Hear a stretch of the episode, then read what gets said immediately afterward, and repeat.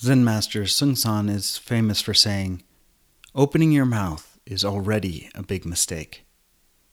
His point being that the moment we try to describe the experience of being is the moment we draw fences across it, cutting it into little yards, dividing it into something that is less than whole, and therefore a delusion. The sacred presence has no name.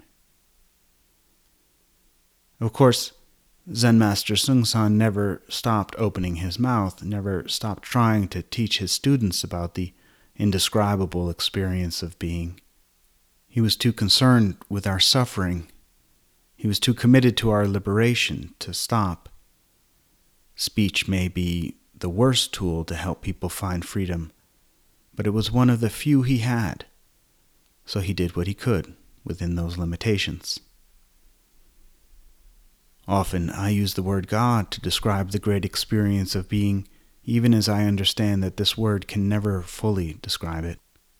The word God is a pale, referent a shadow that profanes the holy oneness of it all.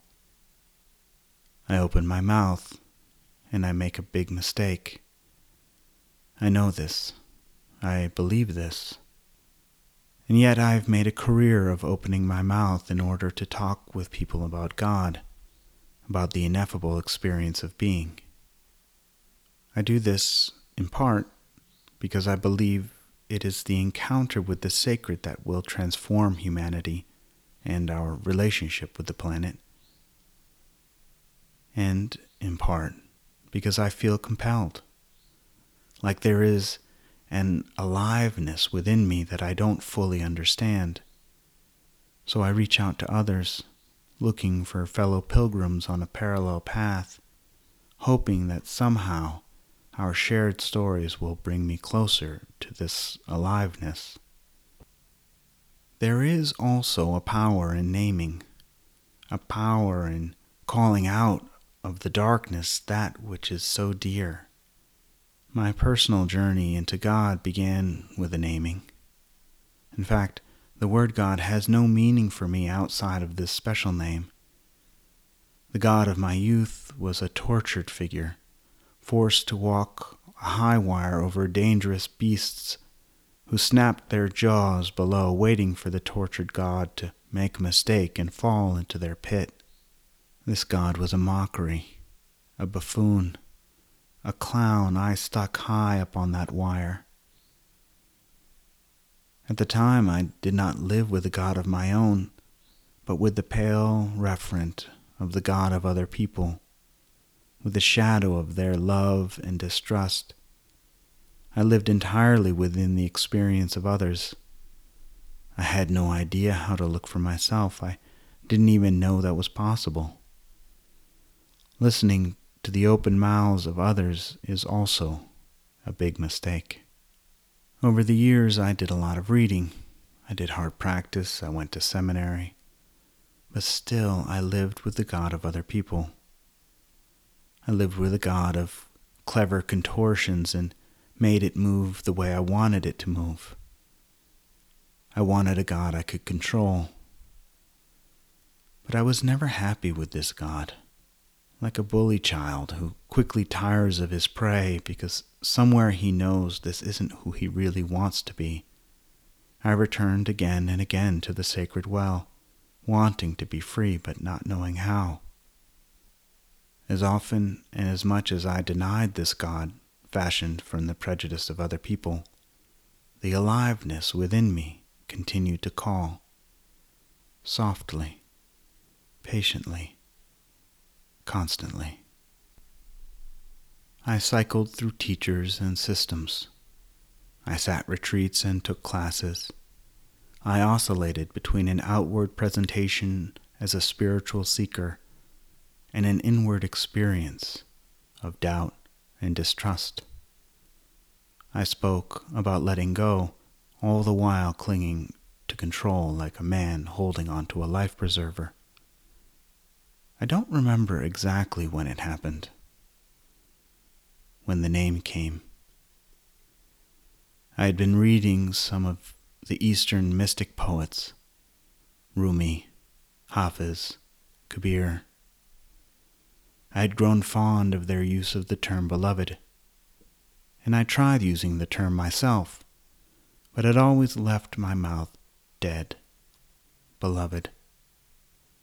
It sounded more like a corpse than a lover when I spoke of it.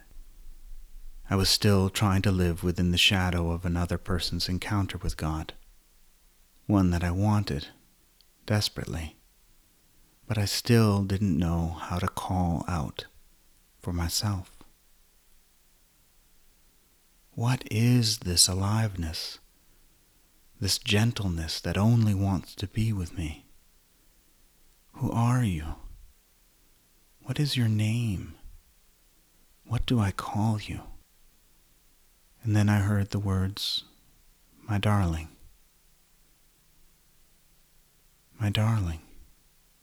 Words I have wanted to hear for so long, for as long as I can remember. My darling. I know that this is not the name of God. God lives beyond the limitations of language, but there is power here too, not the power of control not the power that comes from well worn ideas, ideas often inherited from traditions of people who came before me, but the power of relationship, the power of trust, the power of intimacy. So much still remains to be revealed in our relationship. I still cling to control most of the time. I still draw fences and cut being into little yards of meaning. But I am learning to trust my darling. I am learning to believe that I am companioned. I am learning to let go of the images that have outlived their usefulness and give myself over to the direct experience of God.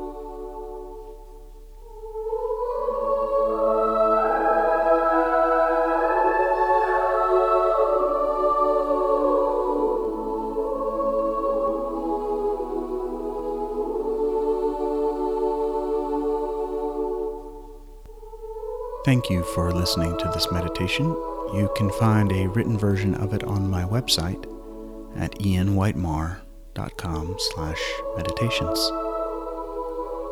Who are the people in your life who would enjoy and benefit from this meditation? Pick one and send them a link. Maybe start a conversation with them. When you ask God, What is your name? What do you hear? The spiritual journey isn't something we need to do on our own. We are meant to travel the path with partners. I hope you'll join me again next week.